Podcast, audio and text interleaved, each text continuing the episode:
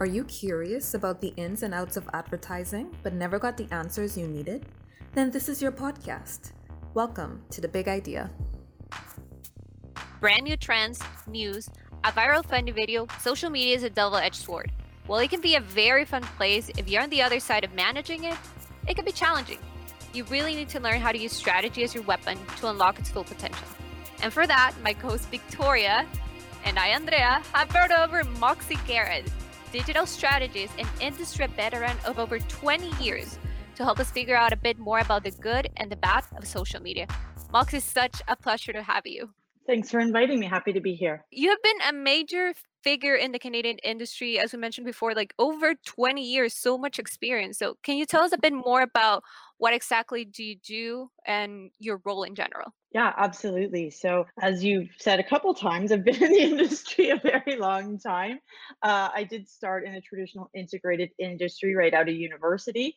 But quickly, after a couple of years of learning the ropes of agency life, I pivoted directly into digital only in about 2007. So, pretty exciting times back then. Facebook was just coming to fruition, Twitter was just coming to fruition. So, I was left working with brands that didn't really know how to navigate a, a new landscape. We talk about a new landscape all the time still now in 2021. So, you can imagine in 2007, you know, even how should we have social media channels? What do we do? What are escalation protocols? How do we, you know, how do we use our brand there what's appropriate. Everyone was really scared of it and a lot of people didn't have any digital acumen at that time. So a lot of people a lot of brands were just getting their websites up and running. So really kind of help navigate that done the, the first and largest facebook group in canada as well. It was uh, the molson canadian and coors light accounts at the time. Uh, back in the day brands couldn't just set up a facebook account. They actually had to pay uh, to have that presence. So it was a really really different landscape. And working with a beer company uh, and social media, even just around uh, conduct, right? Like making sure people were legal drinking age. How do you assure a brand that those things are being done? So working directly with Facebook to ensure that those types of functionalities and, and gates were, were set up properly from the get-go. So worked at, uh, like I said, digital boutique agency. I worked for tech consultancy Sapient Nitro as well. Uh, larger agent global agencies like Juniper Park, TBWA. I just recently was VP of digital experience experience at Duggan Partners, which is a small independent agency. And like a lot of people in my industry um, this summer uh, have now gone into independent consulting once again. So kind of hit a little bit of everything in my career and uh, now i'm kind of back to basics and helping brands one-on-one navigate. That's awesome um, fo- kind of like following up that question as students um, there's a lot of doubt when it comes to starting when just starting but most importantly why do we really need social media strategy and what is it its main purpose from your perspective? Yeah absolutely i mean even strategists don't agree on what strategy is all the time you know strategy and tactics and goals and objectives you know th- there's a lot of misuse and uh, of those words and there's not always a clear understanding so totally fair question. But at the end of the day like social media strategy should work hard to support your business goals. Again it's not something you just do because you like influencers and you want to have fun and you think you're a content creator. It really has to ladder up to business goals. It is there for a reason and, and it does have it, does have specific goals. So without a strategy, you have nothing really focusing your efforts towards a goal or guiding principles to keep you on the rails. And then ultimately you have nothing to measure success against either, right? You have to be able to validate the work because even though a lot of brands think social media is free, it's mm-hmm. really not. You need a large investment in it. So you need to be able to validate that uh, as you go. And the strategy is the framework around that, how you set those goals, how you keep it on the guardrails, and then how you measure success. And it just adds some rigor and adds some discipline into just like posting, right? Because mm-hmm. posting content for the sake of it, it doesn't ladder up to anything. It's not focused. It's on efficient use of your resources either. You could just be like, you know, it's it's not about pretty pictures and pretty pictures, while certainly part of it, it's not really um, it's not really a great way to approach it if you're looking to really maximize your your return on investment. No, that makes complete sense. And that part of like doing things with a purpose, it's something that a lot of teachers have drilled into our head. And like if if you say that's how it is, then it's a reason that they taught us this Mm-hmm. Mm-hmm. With that, where you were saying that strategy being a main pillar as well, strategy is something that specific people do in an agency, but a highly debated question that some of us like students have when we're studying and picking classes is that why do other creatives like art directors, like I'm not an art director or copywriters should learn some strategy basics? It's a business class at the end of the day. It may not be in our main focus, but why not just leave it to the account side? Like what kind of benefit can it bring other creatives that are not in the account side in the long run of our careers? I have a pretty strong POV on this, and I absolutely think creatives should learn the strategy basics. So, you know, working in an agency ecosystem, you should try and learn about a little bit about what everyone does, right? I was an account person for 10 years before I pivoted into strategy. I've been a UX copywriter, so I've also worked on a creative team. And really, if you, it makes everyone kind of better at their jobs and it also poises you, like it sets you up better to be in a leadership position if you understand, right? Like I'm sure everyone has uh, things in their career as you progress that you want to achieve if you don't understand the ecosystem and how everyone kind of works together, what their job functions are, it is going to be harder to move into more of a leadership position. So it's important to also to be able to speak the same language as your colleagues, not only to improve the work, but to build relationships account people go through unless you've actually you know you spend the time to, to learn it or be there. And same with creatives and strategy. Strategy and creative roles are just linked together and you're both responsible for the ultimate outcome. So understanding each other is super key. And if you work at a smaller agency or you're freelancing you're not always going to have the benefit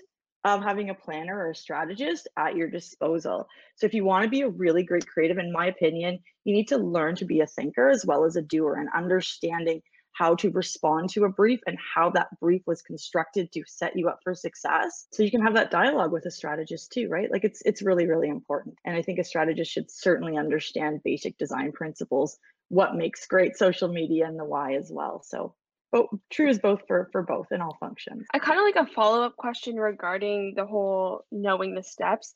What do you think are the key steps we should follow to build a successful social media strategy? That is a really good question. It's a pretty big question, but um, again, I like I'm an you know evident being evidence based as a strategist is is pretty pretty key especially when it comes to social media.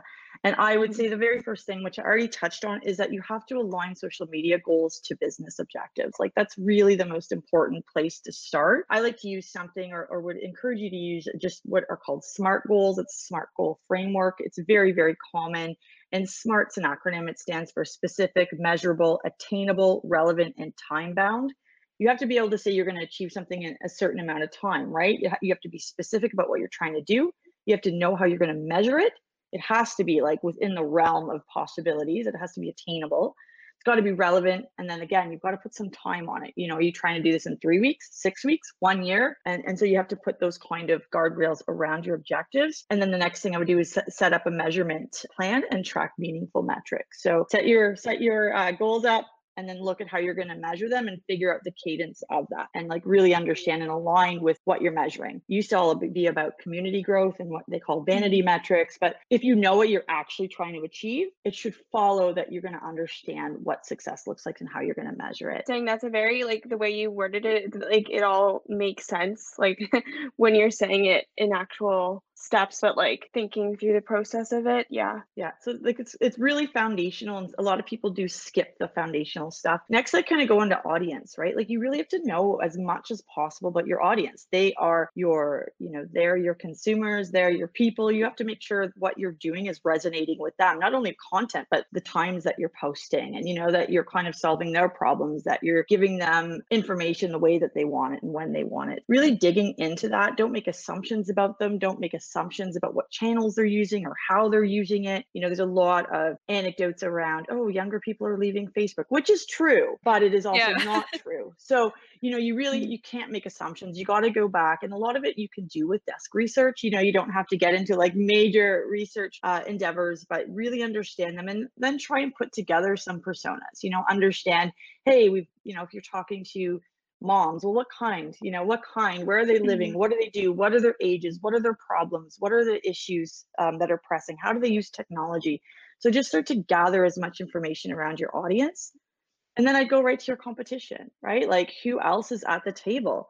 Do a bit of a mm-hmm. competitive analysis. Again easy to do with desk research but who's in the space You know, what are they doing? What's cool? What's not? What's successful for them? If you have the benefit of a social media listening tool or something, use that too. But normally you can just do a bit of a scrub and, and just check out what's going on. You know, you have to be really the most knowledgeable person about what's going on with your audience and your consumers and culture and everything. Mm-hmm. From there, mm-hmm. I usually move into like an audit so some you know not many people these days are starting from scratch but you know really you want to look at all the digital properties. I spend a lot of time auditing properties. So you know what's going on and if they've got linkedin set up or facebook or pinterest or tiktok and their website and their email look at every piece in their digital ecosystem see what's working see what's not you know just kind of understand what's what it's doing the purpose of all of those things and then sometimes even do a swot analysis right? The strengths weaknesses opportunities and threats and you can take a look and just have generally develop a point of view about what's going what's going well and what's not going well. So that's kind of mm-hmm. where I would start to kind of inform my efforts and then kind of move into, you know, setting up additional accounts or improving profiles, you know, things like that, do the bare minimum of like cleanup. Mm-hmm. And I also advise kind of there to give each channel that you're using including again i think an ecosystem so not only social media but like your websites and, and, and, your emails and stuff give every single channel like a mission statement right? Because they're not mm-hmm. all supposed to do the same thing. Yeah so linkedin you're probably not trying to sell product if it's if it's packaged goods. You, you may be if it's if it's something else but you may be trying to establish your brand as a thought leader right but maybe mm-hmm. in Pinterest, you're doing social shopping. So, really distinguishing what the purpose is and how you're going to e- use each of those channels. So, you're maximizing their opportunities and their technology and like the, their audiences and, and those audience expectations. So, that's kind of how how I would start. Right. Um, a couple, you know, there are there are quite a few more steps. You know, then I would look at other accounts. I'd find inspiration in just accounts I thought were doing really great stuff in that industry, beyond that industry. Just look at who's kicking ass, you know, like just see what you like, see what, even if you're working with a client, what they like. They can't always articulate. They're like, we want it to be awesome. You're like, what does that mean to you? So helping, you know, bring them on that journey and finding out what what they like and why is really important. And then you can kind of take a couple pages out of you know the books of yeah. those who are doing doing a really really really good job mm-hmm. and then mm-hmm. from there from there, moving into content strategy and content calendars and things like that. Now, fuzzy lines between social strategy and content strategy, they, they should kind of be two separate things. But for the sake of simplicity, once you kind of have done all the discovery and requirements gathering I just talked a long time about, you can start to lay out a social media calendar, right? So just figuring out your posting schedule, your content mix, your use of channels, the intent, your evergreens you want to do, you know, brand requirements, and start from there. And uh, I'd say from there, one of the most important things is then evaluating and adjusting your strategy. So this is like one of the take home messages I think is when you set a social media strategy, it's not set in stone. You know, your business objectives should be a little bit more uh, solid, but your strategy can be adjusted. You know, it needs mm-hmm. to, once the main plan is in place, you need to be able to be agile and iterative and allow for some real time pivots as things do change. Um, so it's really important to keep an eye on your metrics. You know, bring it back to the beginning where I was saying about mm-hmm. setting them.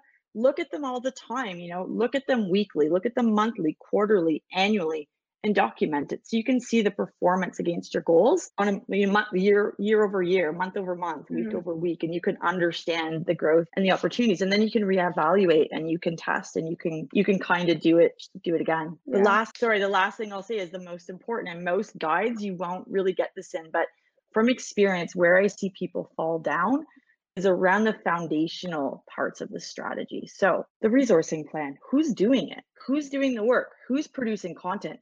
Who's responsible for community management? Those are two different things. What what's the budget commitment? What's the time required? It's not a side of desk effort. It is like its own its own thing. So what paid support? You can build it. You can do a really good job. Just because you build it it does not mean it will come. You know people will come to it. You need to really look at paid amplification through media as well. Do you have budget for social listening tools? Do you have photography and content budget? Brands are like hey make some content. You're like hey how about some money to take some pictures, right? Like all these kind of foundational make go are often left out of strategy, but strategy is also how you're going to get these things done. So you really have to make sure to, to, nail that in, in the beginning phases. I mm-hmm. honestly never knew that. I always thought like it's part of like the production team and the production people yeah. But that's great to hear, like especially for people that want to get into strategies or like try to figure out maybe this is my side. It's it's an important thing to know to not overlook, like as you're saying, like mm-hmm. it's something that people can fail with and it's it's a great tip to keep in mind that if you want to make like a really good impression as a strategist when you're starting mm-hmm mm-hmm. get your mm-hmm. head get your head in the game like with that yeah mm-hmm. you need a roadmap right like figuring out what you're going to do um, but you also have to have a really good idea and the experience to know how you're going to do it and it doesn't mean you have to have all the answers but working with your team okay here are the questions we have to we have to we have to work with this and that's when you're going to spend a lot of time with your account counterparts to work that stuff out and figure out how you're going to do it as a strategist you should be able to have at the very least a high level roadmap how you're going to get some of these things done, especially when it comes to social media. That's very true. Another question, but you talked about how you always go back to your um, strategy and like sometimes, like you said, it might change. In regards to that, in your opinion, do any of these steps change for you personally or from what you know when it came to new consumers needing being at home for covid and staying home due to that or did any of those change in the in the midst would you say? Absolutely, or was it absolutely. Yeah. Yeah no no absolutely. I was certainly in the thick of it with a lot of my clients and and brands and things changed obviously significantly. So everything mm-hmm. then took on a covid lens specifically so i think that there's kind of three three main ways i saw things change and i had to to kind of pivot to do so. The first was around kind of content sensitivity right? Remember brands were coming out and people weren't wearing masks and people were losing their minds because there's commercials and you saw disclaimers at the bottom of commercials saying filmed before covid right? Like all of that you had to kind of relook at content plans and make sure um, that it it was really taking into account the, the anxiety and the sensitivities people were feeling around that type of content. So looking at that, pulling down ads, we had complaints with different clients from consumers because people were hanging out too close to each other, that sort of thing. So at a really functional level, looking at content and making sure um, that it was appropriate as you know the whole world kind of changed underneath us was was really key. Another thing was like kind of looking at i had a i had a particular client that was going to do a lot of content around driving people to trade show all of a sudden no trade shows. So then mm-hmm. what do you do with all that that time in the schedule that budget how do you pivot how do you look for insightful things that are still important to people? So getting right into kind of very new consumer research trying to figure out what was going to happen how people were feeling and how we could tailor content and investments properly. So content super super big deal. The other thing was really you know obviously everyone was online more. We know that. Everyone was kind of flocking online consuming more content which was kind of like raising the innovation expectation from people. They wanted to see new stuff and cool stuff and be entertained. So really looking at, at the online kind of customer experiences and how we could give them more and better and make sure that it was making them feel good during that time. So so that was something else that we looked at. Um, the other thing was also like the rise of social shopping. So back in the day, it was like do not sell on social, do not sell on social. That was the one number one. But consumers' expectations of social content's really different. And that was certainly kind of pushed forward and accelerated with the pandemic because people are more willing to be sold to during the pandemic. They wanted to shop, they wanted to get their goods that way. So brands had to be able to kind of reduce friction, not only in their social platforms, but between their social platforms and their e commerce platform. So, again, back to that ecosystem stuff I was talking to, all of a sudden you wanted to make sure that your social was connected to your emails and your CRM, right? You want to make sure that your social was driving to site to purchase, and you want to make sure that all those pieces of the puzzle were all working together to really provide a really great consumer experience when people were were stuck at home. And then mm-hmm. the, the, the one other thing around that too, like around the content and around the shopping and around the more people online, right, was the reintroduction of content and content creators, right? So we see the rise of TikTok not only among the younger demos, but their moms too, and just really seeing people starting to allocate more budget and scrambling to come up with strategies that would include that type of content as well. And it's funny because now you see all the research and all the articles shifting to now what does post pandemic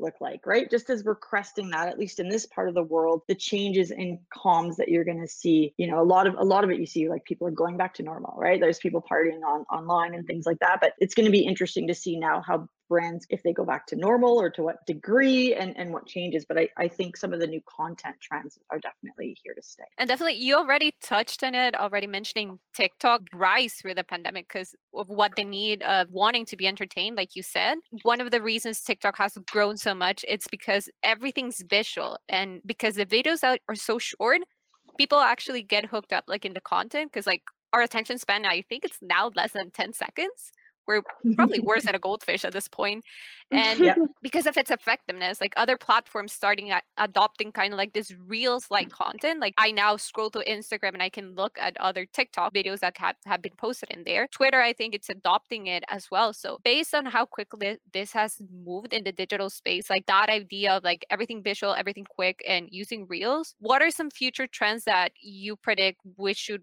kind of watch out for, especially right now that we're kind of moving post pandemic? Yeah, I think you touched on a lot of it. I think they've shown with the rise of Reels and, and TikTok and things like that, that quick hit kind of content uh, heralds back to Vines. You know the day the days of vines. You know we, we know that that resonates with people. We do have short attention spans. People are looking for quick hits of like funny funny funny things so I think that we're going to continue to see, even LinkedIn now does stories, right? So all of the channels are starting to mimic and and really harness the power of that type of medium. So I think that's going to continue to to rise as well. I think you're going to continue to see a lot of social justice and equity content. I think that that's going to continue especially on the day that it is today. I think you're going to continue to see a lot of that content and you're going to see a lot of brands also aligning themselves with those values. So I think that that is something that's on the horizon. Yeah, no, that that makes sense, and it's kind of something I think I would expect at this point. Like, um, you, I also talked about some major shifts that influencers and non-traditional forms of advertising are still a debated topic and whether they're legit forms of brand promoting themselves or something otherwise used. But um, so, what are your thoughts on using influencers and brand ambassadors yeah, absolutely. So uh, I I used to make absolutely no secret about my dis my distaste for a lot of the uh, practices and things that I saw. You know, with the when it began, I was certainly not a fan. Uh, mostly because brands didn't really know how to use them, and most mm-hmm. of the influencers didn't know what they were doing. You know, really, it was I think a path to modeling, a path to free stuff, a path to kind of vapid fame. You know, I think that that it was. Uh, I'm not a big fan of you know girls taking photo shoots down in the beach holding cans of juice, things like that. I don't think uh, work really, really well. Again, I don't think that they were strategically thought through properly, right? Um, I mm-hmm. read a stat the other day like 75% of marketers struggle with finding the right influencer. And I think that that is still true. I think finding someone that is invested in your brand, that represents it to its core value and DNA, understands the audience, and is not just a gun for hire, you know, that'll do anything mm-hmm. for anyone but is just really truly someone that does embody your brand. I also think that there's a difference between ambassadors and influencers and celebrity and content creators, right? I think mm-hmm. that there's nuances between the capabilities of those type of people. And I think a lot of brands have been kind of lost. They're like, we need to do this, we need to do this immediately. So they rush into some decisions without it it being kind of backed up with a strategy and maybe the right choice of people. We know now, like with with the way that things are changing, there's also a stat that says influencer marketing has an 11% higher ROI than digital marketing. Wow. You know, so that's not something that people can really ignore, but you have mm-hmm. to do it right or not or not do it or not really do it at all, right? We know these marketing budgets too. I see marketing budgets around this like doubling year over year when it started right. years and years ago it didn't really take off the exact same way that i think that we're going to see it happen now and you know really at the end of the day if you do do it right it's a great way to build trust with your audience it's a great way mm-hmm. to borrow interest it's a great way to align affinities it's a great way to cross pollinate your content it's a great way to have someone take on that content for you most brands don't have people that can make tiktoks you know like mm-hmm. finding mm-hmm. that and then also it's a great way for community growth because you're going to be able to cross pollinate with the audiences, right? You're going to be able to bring some of those audiences to your brands. And if you're you're aligned with that influencer properly, like that's going to be a really easy way to do it. People do Mhm. respond to the people they trust telling them kind of what what they should what they should check out and we know that it works. So be strategic in your choices, be strategic with your goals and like anything else you just you need a plan. You need to define your audience, you need to find the right influencers, you need to monitor them for opportunities. You need to engage with them properly and co-create with them, right? You need someone that Right. understands the brand you need to build relationship with them and their audiences and then again you got to measure the outcomes you have to just make sure that it's working and it's working as it should and be able to make choices on the fly and if you have a strong strategic backbone like it'll allow you the freedom to make those choices and not So yeah and not all influencers can make great content right? Oh, Like, right? true. you have true. you have you have people that have influence because people like them for something right but right. it doesn't mean that that doesn't mean you, you can hire one influencer and like they're all of a sudden going to be a spokesperson on linkedin and then they're going to be creating tiktok like it again you need to un- when i said the mission statement per channel right look at your Right. channels really understand what you're using each of them for in that ecosystem and then really Mhm. like evaluate and make sure the content you're producing whether it's influencer led or not suits that Mhm. end goal and also really um, not only represents the brand but can like help move the brand forward No, Exactly. and, yeah, and you know, like consumers can tell when something feels genuine, like when Oh, an yeah. influencer actually fits versus when it feels fake. Like I, I have my list that I'm gonna reserve the names right now, but I know that these people do not generally believe in the brand, and if I see it, it's just because they're TikTok famous. yeah. And like Yeah. as, as a consumer, like you don't want to see that content anymore. Like there w- there was a brand of jewelry I used to love on TikTok, but then they partner up with someone that I know she's not into fashion. Like she dresses not the best, but she got famous on TikTok and now she's promoted like this type of like famous, delicate, elegant jewelry. I'm like, that doesn't feel fit your brand. Like they paid you clearly because you have, I don't know, like 50 million followers. I something like that. And Yeah. when consumers like realize it feels fake, I feel like the brand kind of gets affected because like you can like on TikTok you can Mhm. click not interested, you can click on follow, everything else. Like probably brands are taking note on that right now and I feel they're doing a bit better in that part of like researching like who really fits. Because they Yeah, don't want to give stuff to everyone. Yeah, that's that's such a good point because not only can it not be effective, it can damage your brand. Absolutely.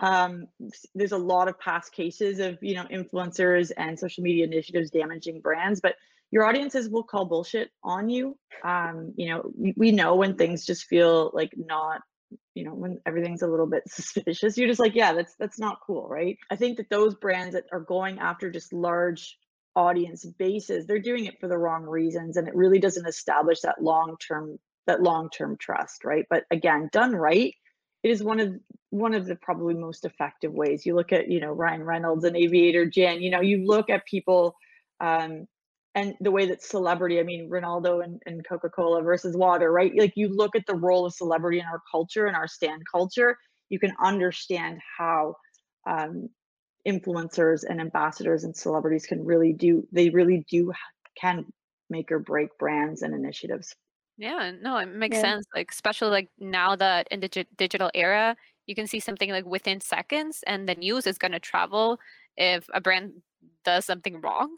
And Mhm. with that, consumers are now holding brands accountable, which, like, it, it's a great thing now that consumers are more aware of what's going on. But with that, also the term cancel culture has a rise. like, the idea of wanting to block a person or a brand from ever having a platform again it's it's something so used and i see it all the time on on tiktok specifically when someone definitely screwed up they're like cancel cancel cancel cancel and sometimes you don't even know the right content like people were trying to cancel burger king like big corporation with their women belong in the kitchen ad and like Oh, they yeah. deserved it like it, it wasn't a really good execution but that term of canceling is still highly debatable like some people call the term very problematic because you may not have the full image or and other people say it's like simple justice like what are your thoughts kind of like in the term interesting i think it's I think it's a really really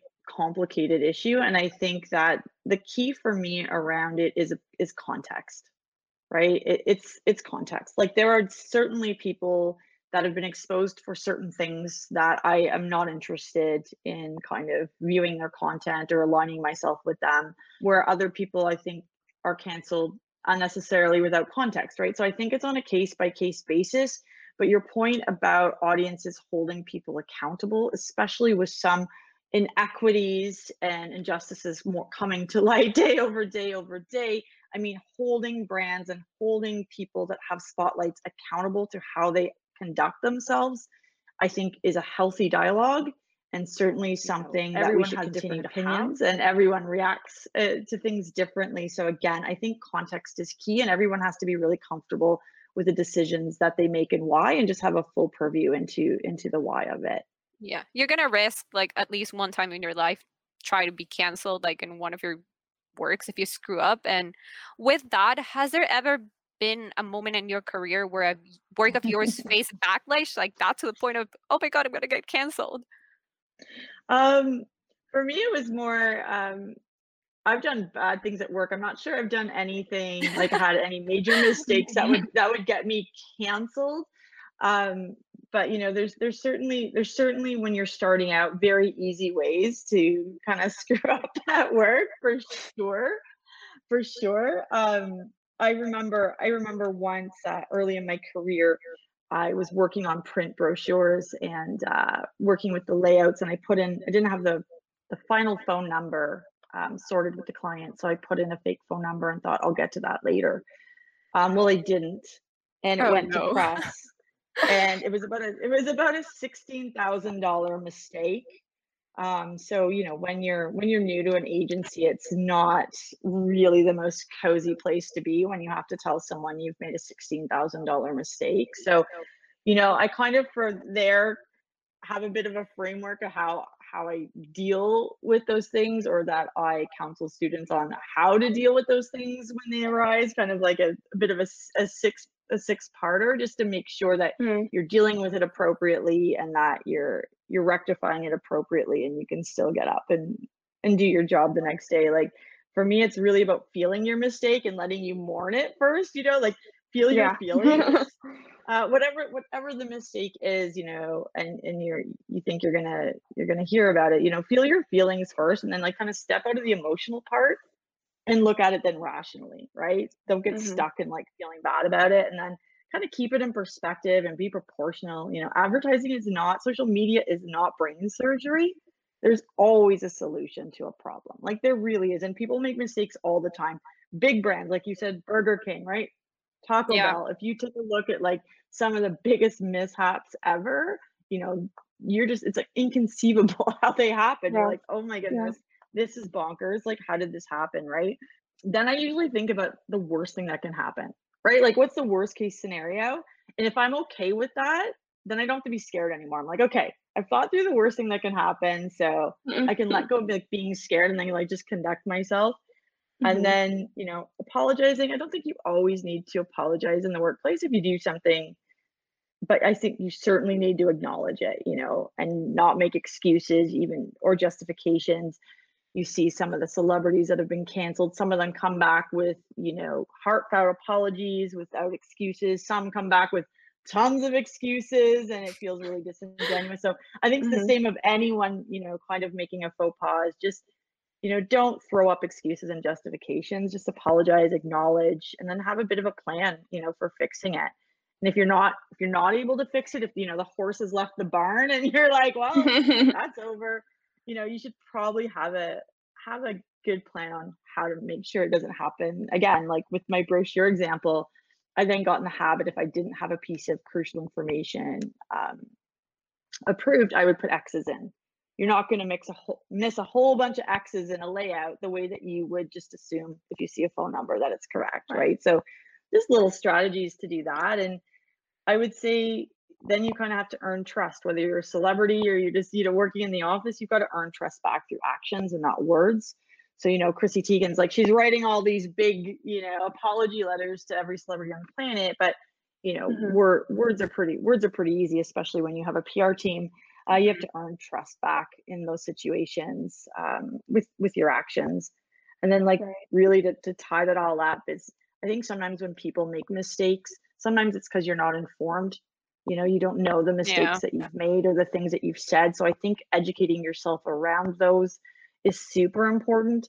And then making sure you're taking care of yourself. Sometimes just errors and how you communicate or what you do at work it's it's a function of being overworked or moving too fast or trying to do too much or not asking for help so i just think too like rounding all that up no matter whether you're famous or you're an account coordinator is just making sure you're kind of taking care of yourself so your judgment stays intact and just learn learn as you go learn as you go Mhm. because even the big grown-ups that have been doing this for 20 years mess up and have to learn as we go so Yeah, it's something like a fear that we're all gonna go through. Like something that Victoria and I have talked before actually Oh that yeah. when we screw up in an agency, where we screw up at our work, how do we deal with that? Because when we screw up at school, like it, it's different. It's fixable. Like you- you're just gonna get Mhm. a low grade, but you didn't affect a campaign or a brand or costed anyone money Or And, like- people. or people. Yeah, like I don't know, like because especially if you do something offensive like that, that affects people, right? So I don't know. It's like yeah, I there's consequences yeah yeah, there's, there's there's more. more yeah uh, absolutely that's why the just acknowledging and learning you know we all have a lot to learn about how to communicate appropriately and when you look at all the intersections Mhm. of you know race and class and gender Exactly. and inequity right like people are going to make mistakes but everyone just has to keep educating themselves learning from each other being honest being transparent you know owning up to shit like that's just really important stuff whether you're conducting yourself at work or you're putting a campaign forward for clients right mm, That's yeah. true. True, and like all these lessons will stick with us for the when the mm-hmm. time comes, because it's gonna come. And talking about time, we now have ran out of it. So, Moxie, do you have any last advice you feel may be key for future future strategies out there to hear? yeah i would i would say make your approaches evidence based i would say have fun and be creative. I would say don't be afraid of making mistakes. You know innovation comes from mistakes. And really build great relationships um, not just with the brands you're working with but your colleagues.